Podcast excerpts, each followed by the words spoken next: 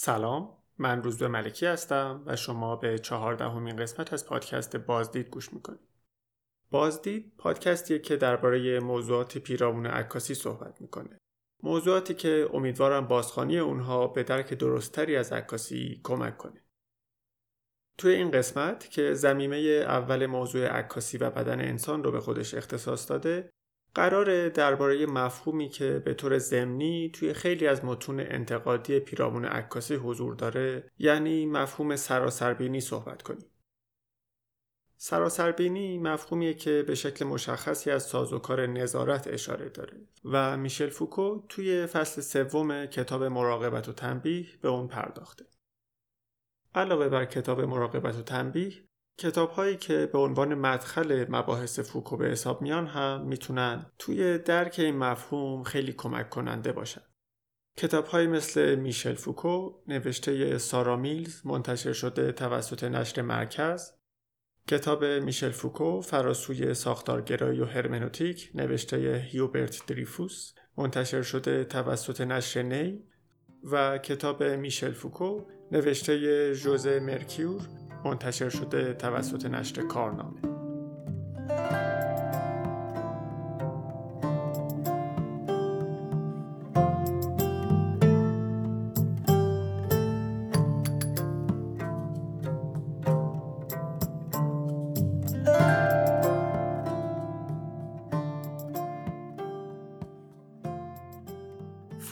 علاقه خاصی به بررسی نحوه عملکرد قدرت توی دوره های تاریخی خاص داره. حکومت های مختلف توی دوره های متفاوت تاریخی هر کدوم به واسطه رژیم های متنوع تنبیهی و انضباطی سازوکار قدرت رو ساماندهی کردن. فوکو توی کتاب مراقبت و تنبیه این اعمال قدرت رو در نسبت با تنبیه و تعذیب بدن بررسی می‌کنه. و توصیف های مختلفی از اعمال قدرت بر روی تن مجرمان و تعدیب اونها رو ارائه میده. این کتاب با تشریح شکنجه های وحشتناک چندین روزه رابرت فرانسیس دمیه سوء قصد کننده به جان لوی 15 هم شروع میشه که توی سال 1757 اتفاق افتاده. بلافاصله بعد از توصیف طولانی این شکنجه ها فوکو فهرستی از قوانین زمانی مربوط به زندانیان ارائه میده که کمتر از یک قرن بعد مدون شده بود. فوکو از مقایسه این دو شیوه برخورد با جرم یعنی تبدیل مجازات از نمایش عمومی شکنجه به سازوکار زندان و نظارت افراد نتیجه می‌گیره که توی قرن 18 هم و اوایل قرن 19 هم تغییرات زیادی توی مناسبات اجتماعی اروپا و آمریکا رخ داده. به گفته فوکو از اواخر قرن 18 هم توی مناطق مختلف اروپا اعتراضهایی برای نمایش تعذیب و شکنجه شکل گرفت. اما تبدیل شدن اشکال مختلف نمایش عمومی شکنجه به کیفرهای ملایمتری مثل زندان صرفاً به خاطر اعتراضات عمومی نبود. از اونجایی که اغلب این نمایش های تعذیب در نسبت با جرمها و تعرضها به شخص پادشاه شکل می گرفت، اعتراض به این نمایش به نوعی اعتراض به پاسخهای خشونتبار شاه به حساب می اومد. به این ترتیب خود نظام پادشاهی هم کم کم به این نتیجه رسیده بود که برای تداوم خودش باید به این نمایش ها پایان بده. چرا که اگه مردم به دیدن خونریزی در ملع عام و به خصوص در داخل شهرها عادت کنند احتمالا برای اعتراض و انتقام راهی جز خونریزی باقی نمیمونه. البته همونطور که می‌دونیم این ترس توی روند انقلاب فرانسه به واقعیت بدل شد. در نهایت اتفاقی که توی قرن 18 هم در حال رخ دادن بود این بود که خشونت جرمها و مجازاتها همزمان در حال کم شدن بود. از یک طرف قتل و ضرب و شتم و راهزنی جای خودش رو به دزدی های کوچکتر و کلاهبرداری می‌داد و از طرف دیگه توی مناطق مختلف اروپا مجازات ها از شکنجه های در ملع عام به زندانی کردن افراد تبدیل می شد. به گفته فوکو از قرن 19 هم به بعد اغلب حکومت‌های غربی به این مسئله پی بردن که نمیشه با نمایش وحشتناک مجازات در فضاهای عمومی از ارتکاب جرم جلوگیری کرد. در عوض نظام حاکم باید سازوکاری رو فراهم می کرد که توی همه افراد جامعه این یقین رو به وجود بیاره که ارتکاب هر شکلی از جرم حتما مجازاتی به دنبال داره. ناکارآمدی روش های سنتی مجازات و روی آوردن به روش های نظارتی جدید نشون دهنده تغییر شکل جریان های قدرت توی جامعه اروپا است. برای مثال زمانی که ما با یک نظام سلطنتی غیر مشروطه روبرو هستیم که قدرت از بالا به پایین توضیح شده طبعا جرم و مجازات در نسبتی با فرد مرکزی که همون پادشاه شکل می‌گیره. در عوض وقتی با جامعه نسبتا دموکراتیک روبرویم به گفته فوکو قدرت به شکل‌های مویرگی و محلی بروز پیدا می‌کنه. این شکل مویرگی توی کلیترین شکل به عنوان رژیم انضباطی شناخته میشه که همزمان با دو عنصر مراقبت و تنبیه در ارتباط. به بیان ساده رژیم انضباطی سازوکار مراقبتی یا نظارتی رو به کار می‌بره که معطوف به تنبیه یعنی افراد نظارت میشن تا اگر خطایی ازشون سر بزنه مورد تنبیه قرار بگیرن. اینجا نظارت بدون تنبیه و تنبیه بدون نظارت عملا به تنهایی کاری از پیش نمی‌بره.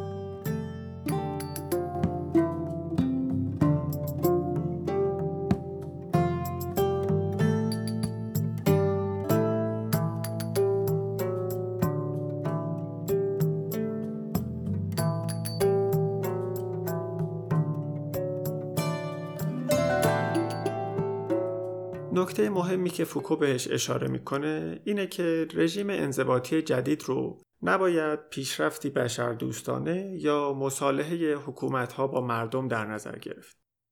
اتفاقا از نظر فوکو ملایم شدن جرم ها قبل از ملایم شدن قانون اتفاق افتاد و به نوعی تغییر مجازات ها و ملایم شدنشون پاسخی بود به این تغییر اشکال بزهکاری. از اواخر قرن هجدهم دیگه از گروه های بزرگ راهزنی و قتل و قارت که بیرون شهر زندگی می‌کردند و مدام در حال تغییر مکان بودند خبری نبود.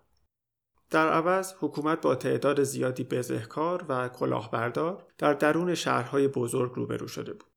به این ترتیب راهکارهای تعقیب و گریز یک گروه بزهکاری بزرگ که در نهایت با کشتن و شکنجه افراد نابود می‌شد برای جرمهای جدید کارآمد به حساب نمی اومد. با تغییر بستر اقتصادی اروپا که به دلیل رشد شدید جمعیت اتفاق افتاده بود هرچند جرایم جدید به خشونت بزهکاری های قبل نبود اما از طرفی گستردگی خیلی بیشتری داشت و به نوعی با جامعه تنیده شده بود. این اشکال بزهکاری جدید نیازمند شکل جدید مویرگی اعمال قدرت بود که همونطور که گفتیم با عنوان رژیم انضباطی شناخته میشه. از نظر فوکو انضباط با توزیع افراد توی مکان پیوند خورد. این توزیع مکانی به این دلیل که انضباط گاه نیازمند نوعی حسارکشی و تمایزگذاری بین افراد این حصار می‌تونه گاهی به شکل فیزیکی مثل سلول زندان بروز کنه و گاهی هم می‌تونه به شکل جدیدتر توی قالب هویت فردی توی جامعه خودش رو نشون بده. نکته مهم توی حساربندی بین افراد اینه که هدف نهایی یک مکان انضباطی ساختن جایگاه های انحصاری به تعداد هر یک از بدن هاست. یعنی در بهترین حالت برای هر فرد باید یک جایگاه مکانی قابل نظارت وجود داشته باشه. مثلا رژیم انضباطی آرمانی یک زندان اینه که تمام سلول ها انفرادی باشه و زندانبان ها بتونن تمام زندانی ها رو تحت نظر بگیرن. توی مثال جامعه امروزی هر فرد باید کارت شناسایی منحصر به فرد داشته باشه. یعنی هیچ دو نفری یک کارت شناسایی واحد نداشته باشن هیچ فردی بدون کارت شناسایی وجود نداشته باشه و البته هیچ کارت شناسایی هم وجود نداشته باشه که به فرد حقیقی ارجاع نداره. اما توی زندان ها علاوه بر انضباط مکانی یک انضباط زمانی هم داریم که با برنامه ریزی برای زندگی روزمره زندانیا پیوند خورده. برای همین توی زندان آرمانی جدید زندانی مثل گذشته توی یک سیاهچال قرار نمی‌گیره بلکه توی یک جای قابل نظارته و علاوه بر اون باید هر روز کارهایی رو انجام بده حتی اگر اون کارها بیمعنا باشه اینجا می‌تونیم به دو روش گلتون و برتیون در برخورد با بزهکارها برگردیم و از این دیدگاه هم بررسیشون کنیم. همونطور که گفتیم روش پرشه های ترکیبی گلتون سعی می‌کرد تا فرد مشکوک رو به یک گروه خاص بزهکار نسبت بده. به این ترتیب روش انضباطی مد نظر گلتون روی کردی قدیمی تر به بزهکاری داشت که به نفوذ بزهکاری توی لایه های جامعه اعتنایی نداشت و هنوز بزهکارها رو به شکل گروه های منسجم در نظر می گرفت. و البته همونطور که دیدیم اونها رو به جوامع زیستی خاصی نسبت می‌داد. در مقابل روش برتیون با نسبت دادن بزهکاری به هویت فرد نه تنها به مناسبات جدید بزهکار توجه داشت بلکه با تولید پوشه ای از اطلاعات هر فرد از مناسبات انضباطی جدید هم پیروی می کرد و برای هر فرد یک جایگاه انحصاری یعنی یک سلول توی طبقه بایگانی در نظر می گرفت.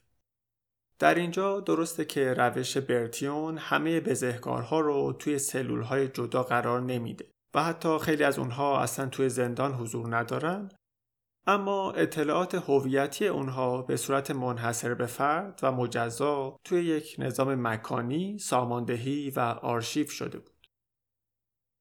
هرچند از اوایل قرن 19 به خصوص توی فرانسه تلاش می‌شد تا شیوه های انضباطی بر روی مجزا کردن افراد تاکید داشته باشه با این حال روش برتیون به دلایل دشواری های بایگانی و جستجو کنار گذاشته شد. اما روش گلتون تا حدود نیمه قرن بیستم همچنان مورد استفاده قرار می گرفت. فوکو مثال جالبی ارائه میده و توی اون روش های مجازات قدیمی و روش های انضباطی جدید رو با راهکارهای مهار دو بیماری جزام و تا اون مقایسه می‌کنه. به گفته فوکو روش های قدیمی مجازات مثل روش های مهار جزام میمونه که با ترد فرد از جامعه سعی می‌کرد بیمار یا بزهکار رو از جامعه جدا کنه. در مقابل روش های انضباطی جدید سعی می‌کنه بپذیره که بزهکاری مثل تاون توی جامعه پخش شده و همه افراد در معرض این بیماری واگیردار قرار گرفتن. هرچند تا اواخر قرن 19 بریتانیا خیلی از مجرمانش رو به کشورهای مستعمره ترد می کرد و به این ترتیب اونها رو از جامعه حذف می کرد اما در هر صورت از اونجایی که نمیشه همه افراد جامعه رو ترد کرد حکومت ها به این نتیجه رسیدن که میبایست افراد رو توی شبکه های مکانی مشخص و منظمی ساماندهی کرد تا در ادامه بشه روی اونها نظارت داشت فوکو در این باره به این نکته اشاره می‌کنه که توی قرن 18 هم جدول ها تکنیک مشترک قدرت و دانش به حساب می اومدن. به بیان دیگه همونطور که گیاهان، جانوران و موضوعات مختلف حوزه دانش دستبندی می شدن و توی بخش های مختلف جدول قرار می گرفتن تاکتیک های انسانی توی حوزه های مثل ارتش، مدرسه و زندان هم به صورت بخش از یک جدول مکانی ساماندهی می شدن. با این تفاوت که همونطور که گفتیم هر یک از بخش های جدول انسانی یک وجه زمانی به صورت برنامه ریزی روزمره هم داشتن. یعنی هر فرد علاوه بر این که توی بخش مشخصی از جدول مکانی قرار می گرفت می بایست در طول روز بر اساس یک جدول زمانی کارهای مشخصی رو انجام بده.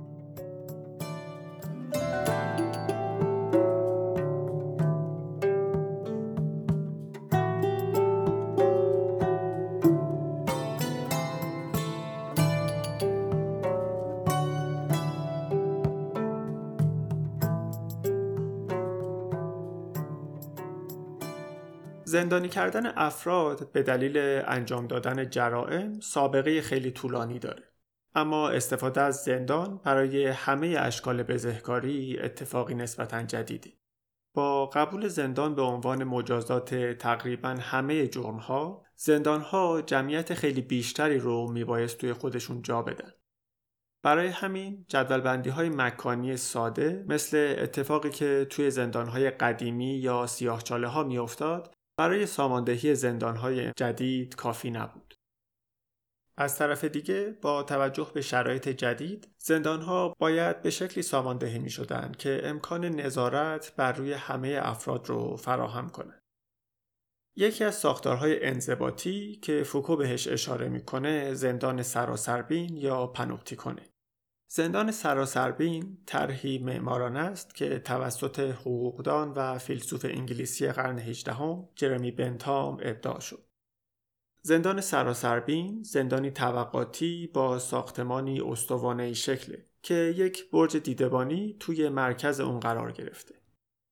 جداره استوانه زندان از سلولهای منفردی تشکیل شده که توی هر کدوم از اونها یک پنجره به بیرون برای ورود نور و یک پنجره بزرگ به مرکز برای امکان نظارت توسط برج دیدبانی تعبیه شده. به گفته فوکو توی هر یک از این سلول ها می‌تونست یک بیمار روانی، زندانی، کارگر یا حتی یک بچه مدرسه قرار بگیره. به این ترتیب ناظر مستقر توی برج دیدبانی می‌تونست به واسطه نوری که از پنجره بیرونی به هر سلول تابیده میشه تصویر سایوار هر فرد رو ببینه و از کلیت رفتارش مطلع بشه. نکته مهم زندان سراسربین اینه که به دلیل نور کمی که به برج مرکزی می‌رسه افراد داخل سلول نمی‌تونن تشخیص بدن که نگهبان در حال نگاه کردن به اونهاست یا نه. به این ترتیب با اینکه به طور عملی امکان نظارت همزمان همه سلول ها توسط نگهبان وجود نداره با این حال هیچ یک از زندانی ها نمی‌تونستن اطمینان حاصل کنن که در حال نظارت شدن نیستن. البته توی نمونه های جدیدتر هم برج های مرکزی به پروژکتورهایی مجهز شد که می‌تونست سلول ها رو توی شب هم روشن نگه داره. از نظر فوکو سازوکار سراسربین از این جهت اهمیت تاریخی داره که اعمال قدرت رو خودکار و غیر فردی می‌کنه. به بیان دیگه اگه توی روش سنتی همیشه به فرد یا افرادی دارای ویژگی های خاص بدنی به اعمال قدرت یا نظارت نیاز بود سازوکار سر و سربین به واسطه ویژگی های معمارانش این امکان رو فراهم آورده بود که به قول فوکو هر فردی با حداقل قابلیت های بدنی بتونه به عنوان کاربر این ماشین قدرت رو به کار بندازه. فوکو توی متنش دوباره به مثال شهر تاون زده برمیگرد.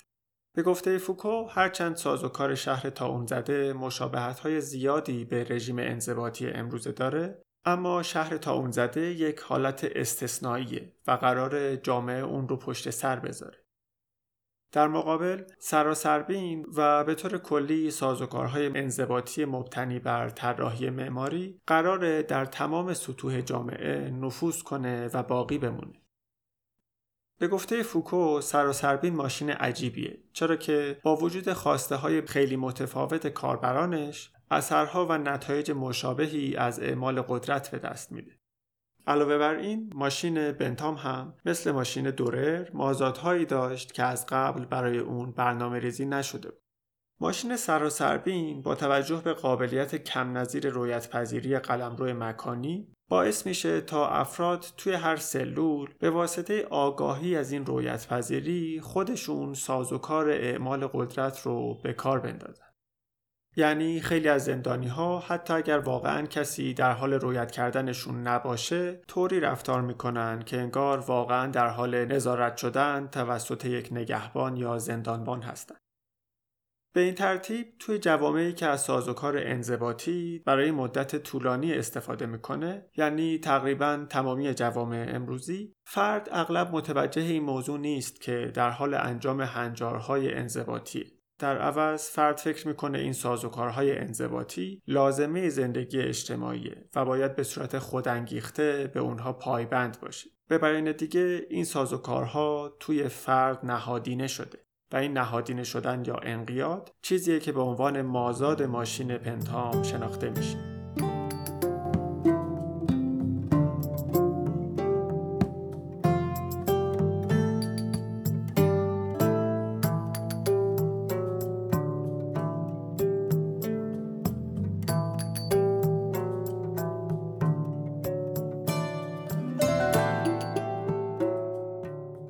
هرچند زندان سراسربین از نظر تاریخی اولین و مهمترین نمونه طراحی معماران است که توی مطالعه رژیم های انضباطی مورد توجه قرار می‌گیره اما شاید بشه گفت امروزه تمامی طرحهای معماری فضاهای عمومی از سازوکار انضباطی پیروی می‌کنه.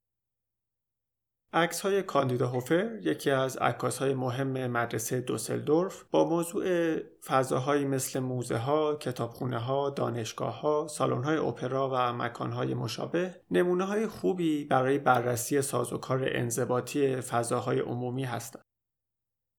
هوفر آثار خودش رو اینطور توصیف می‌کنه. فضاهای عمومی و نیمه عمومی متعلق به دوره های تاریخی مختلف که در دسترس همگان قرار گرفتن. هوفر به خوبی درون این فضاها رو به ما نشون میده تا مناسبات فضای داخلی یک مکان عمومی رو ارائه کنه.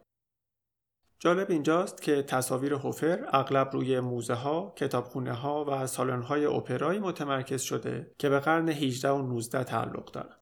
یعنی همون زمانی که طرحهای معمارانه به طور گسترده در خدمت رژیم انضباطی بود. توی نگاه اول به آثار هوفر همه این مکانها با اینکه برای استفاده عموم ساخته شدن خالی از انسان هستند. به نظر می‌رسه حذف انسان برای تمرکز روی فضای معماری و درک بهتر کارکرد این بناها اتفاق افتاده. در ضمن دوربین هوفر همیشه توی مکانی قرار داره که بازدید کننده فرضی می‌تونه در حالت ایستاده یا نشسته اونجا قرار بگیره. حتی تصاویری که از سطوح بالاتر عکاسی شدن محل عبور یا نشستن افراد هستند.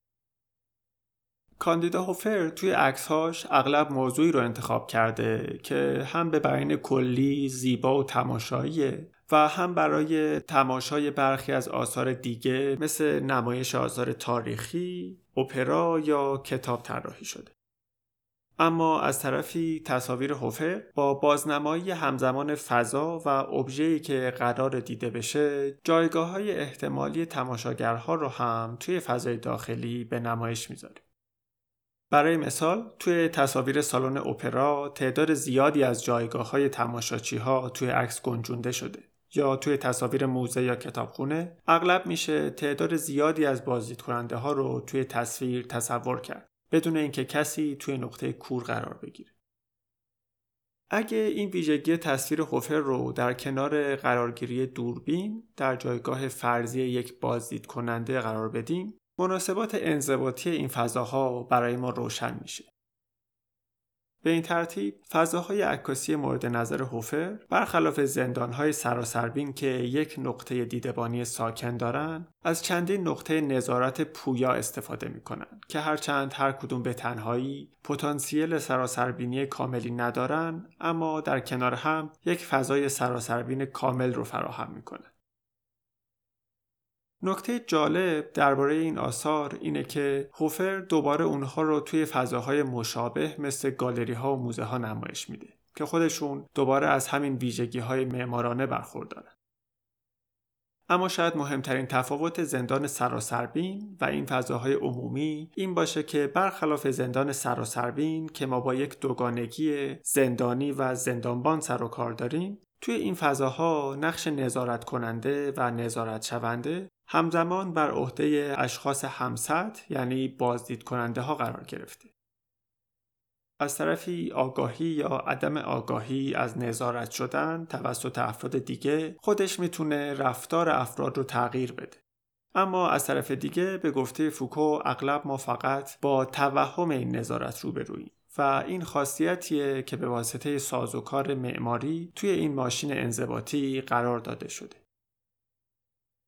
برای اینکه بتونیم از این دیدگاهی که به آثار هوفر نسبت دادیم دفاع کنیم می‌تونیم آثار عکاسانی رو بررسی کنیم که از نظر فرمی مشابه آثار هوفر هستند اما محتوای متفاوتی رو ارائه میدن. احمد ارتوگ عکاس و معمار ترک یکی از عکاسان پرکاریه که آثار مشابه زیادی با آثار هوفر ارائه داده. عکس های ارتوک هم اغلب پیرامون موضوعات سالن های اپرا، موزه ها و کتابخونه ها گرده هم اومدن. با این تفاوت که ارتوک برخلاف هوفر اغلب درگیر کلیات و جزئیات معماریه. برای مثال توی تصاویر ارتوک ما با تصاویر تاقها، ورودیها و مجسمه ها هم روبرو میشیم. در حالی که چنین تصاویری هیچ وقت توی مجموعه های هوفر دیده نمیشه. یکی دیگه از عکاس هایی که آثار مشابه هوفر ارائه داده دیوید لونتی عکاس آمریکایی لونتی که خودش اشاره کرده از عکس های هوفر الهام گرفته اغلب از سالن‌های اپرای قدیمی عکاسی کرده. اما لونتی برخلاف هوفر تقریبا تمام عکسهاش رو از روی صحنه به سمت جایگاه تماشاگرها ثبت کرده. علاوه بر این لونتی مجموعه عکسی از زندانهای سراسربین هم ارائه داده که نشون دهنده اینه که از نظر لونتی سالن‌های اپرا هم به نوعی سازوکار مشابه سراسربین یا به طور دقیقتر سازوکاری معکوس این زندانها رو دارن. در حالی که هوفر با عکاسی از زوایای مختلف توی سالن‌های اپرا به سازوکارهای معماری پیچیده‌تری اشاره می‌کنه.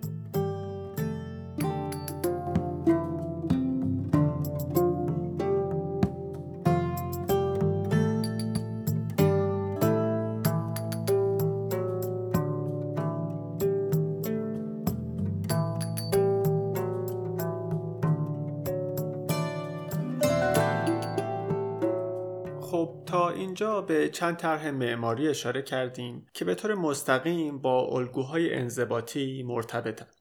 البته به راحتی میشه الگوهایی با کارکردهای مشابه رو توی فضاهایی مثل بیمارستان ها، سربازخانه ها، مدرسه ها و جاهای مشابه پیگیری کرد. اما با این حال همه این مثال ها فضاهای داخلی هستند و ما همچنان فضاهای گسترده داریم که نمیشه برای اونها فضای داخلی در نظر گرفت. کوچه ها، خیابون ها، بزرگراه ها، پارک ها و جاهای مشابه نمونه هایی هستند که نمیشه اونها رو به فضاهای داخلی و خارجی تقسیم کرد.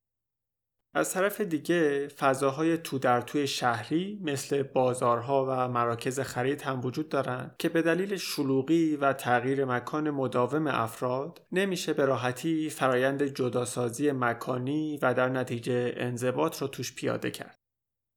اینجا می‌تونیم دوباره به مقایسه روش گلتون و برتیون برگردیم. روش گلتون یک برتری نسبت به روش برتیون داشت و اون امکان پیشبینی بزهکار یا مجرم و در نتیجه پیشگیری از افزایش بزهکاری توی محیط جامعه بود. هرچند این پیشبینی بر اساس ایده های جبر باورانه اتفاق میافتاد اما در هر صورت امکانی رو در اختیار حاکمیت قرار می‌داد که می‌تونست به کم شدن برخی از جرائم کمک کنه. در مقابل روش گلتون توی روش برتیون هیچ گونه پیش بینی وجود نداشت و افراد تنها بعد از بازداشت شدن می‌تونستن مورد آزمایش قرار بگیرن. با گسترش استفاده از سازوکار سراسربین توی فضاهای مختلف عمومی و البته استفاده گسترده از مأمورهای مخفی به خصوص توی دوران جنگ جهانی اول و دوم به مرور زمان رژیم انضباطی توی کل جامعه نهادینه شد. رژیم انضباطی به نوعی همه خوبی های روش گلتون و روش برتیون رو توی خودش داشت و البته بدی های هر کدوم رو هم پشت سر گذاشته بود. از طرفی این رژیم برخلاف روش گلتون جبر باورانه نبود. از طرف دیگه به این دلیل که رژیم های انضباطی مثل زندان سراسربین سازوکاری خودکار و پویا داشت و به عبارتی مثل یک ماشینی که همیشه در حال کار عمل می‌کرد برخلاف روش برتیون می‌تونست به نوعی پیشگیرانه عمل کنه. و البته سازوکار سراسربین از اونجایی که همیشه فعال بود و نیازی به این نداشت که هیچ داده ای رو ذخیره کنه برخلاف روش برتیون به آرشیو نیازی نداشت. برای همین مشکل بزرگی آرشیو روش برتیون هم توی این سازوکار سراسربینی پشت سر گذاشته شده بود. به این ترتیب همونطور که همه ما تجربهش رو داریم فکر می‌کنیم همیشه توی همه جا به اشکال مختلف در حال نظارت شدن هستیم. از دیده شدن توسط دوربین های مختلف توی جاهای مختلف گرفته تا در دسترس بودن اطلاعات مکانی و زمانی ما که به واسطه تلفن های همراه ثبت و منتقل میشن. اما چیزی که رژیم انضباطی دوره ما رو از رژیم های انضباطی مثلا نیم قرن گذشته جدا می‌کنه آرشیف های گسترده داده های حاصل از این نظارته به بیان دیگه اگه سازوکار سراسربین و سازوکارهای دیگه رژیم انضباطی قرار بود نظارت رو به صورت همه زمانی و همه مکانی توی سراسر جامعه بست بده امروزه با امکان ثبت و آرشیو این داده ها یک وجه انباشتی هم به این رژیم انضباطی اضافه شده که تا همین چند دهه پیش به صورت گسترده وجود نداشت. آرشیوی که همونطور که می‌دونیم بدون امکان جستجوی دیجیتال هیچ وقت نمی‌تونست کارآمد باشه. به این ترتیب اگه به گفته سکولا دوربین عکاسی بخشی از یک سازوکار بزرگتر به نام آرشیوه خود آرشیو به یک نظام بزرگتر به نام رژیم انضباطی تعلق داره. آخرین موضوعی که می‌خوام درباره این نظام جدید اجتماعی بهش اشاره کنم مسئله که نوربرت الیاس درباره تمایز فردیت و تنهایی مطرح می‌کنه.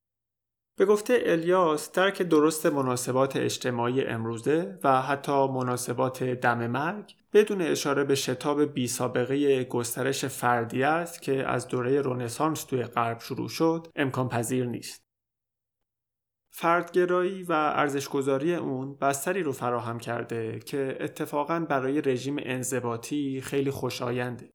به بیان دیگه حیات روزمره فردی مجزا و تک ما یکی از وجوه الگوی ایدئال رژیم انضباطی یعنی جداسازی همه المانهای جامعه رو فراهم کرده. اما از نظر الیاس باید بین استقلال فردی یک شهروند آزاد و تنهایی یک زندانی تمایز قائل بشید. به بیان ساده هرچند یک زندانی و یک شهروند قرن 19 هر دو المانی منفرد توی یک جامعه هستند اما ما یکی رو تنها و اون یکی رو مستقل در نظر می‌گیریم و این تفاوت رو به واسطه میزان آزادی عمل در ارتباط با دیگر افراد جامعه بررسی می‌کنیم. با این اصاف توی رژیم انضباطی امروزی ما به عنوان فرد بیش از اینکه مستقل باشیم تنهاییم به این معنی که با توجه به احتمال نظارت شدن همیشگی توسط اطرافیانمون همیشه مرزی بین خودمون و دیگران قرار میدیم. و این دقیقا چیزیه که رژیم انضباطی از ما به عنوان یک فرد مطیع انتظار داره. همونطور که گفتیم رژیم های انضباطی بعد از اینکه توی جامعه به طور گسترده با ساختار مویرگی به کار گرفته میشن به مرور زمان توی جامعه نهادی نمیشن و به نوعی شفاف عمل می‌کنن یعنی افراد جامعه اغلب به این مسئله آگاه نیستند که بخش عمده رفتارشون توسط این رژیم انضباطی شکل گرفته همونطور که فوکو اشاره می‌کنه سراسربین و به طور کلی رژیم انضباطی رو نمیشه دیگه به یک نهاد مشخص نسبت داد. مثلا توی قرن 19 هم وقتی ما درباره اشکال جنایی پورتره صحبت می‌کنیم یعنی همون روش گلتون یا برتیون مشخصه چه نهادی داره روی چه افرادی اعمال قدرت می‌کنه. ولی چنین سازوکاری امروزه دیگه توی رژیم های انضباطی قابل بررسی نیست. اما سوال اینجاست که اگه نتونیم رژیم انضباطی و در نتیجه اعمال قدرت رو به یک یا چند نهاد نسبت بدیم پس چطور می‌تونیم در برابر این اعمال قدرت مقاومت یا مخالفت کنیم؟ اینجا نیازمند یک مفهوم دیگه با عنوان گفتمان هستیم که توی قسمت بعد دربارش صحبت می‌کنیم.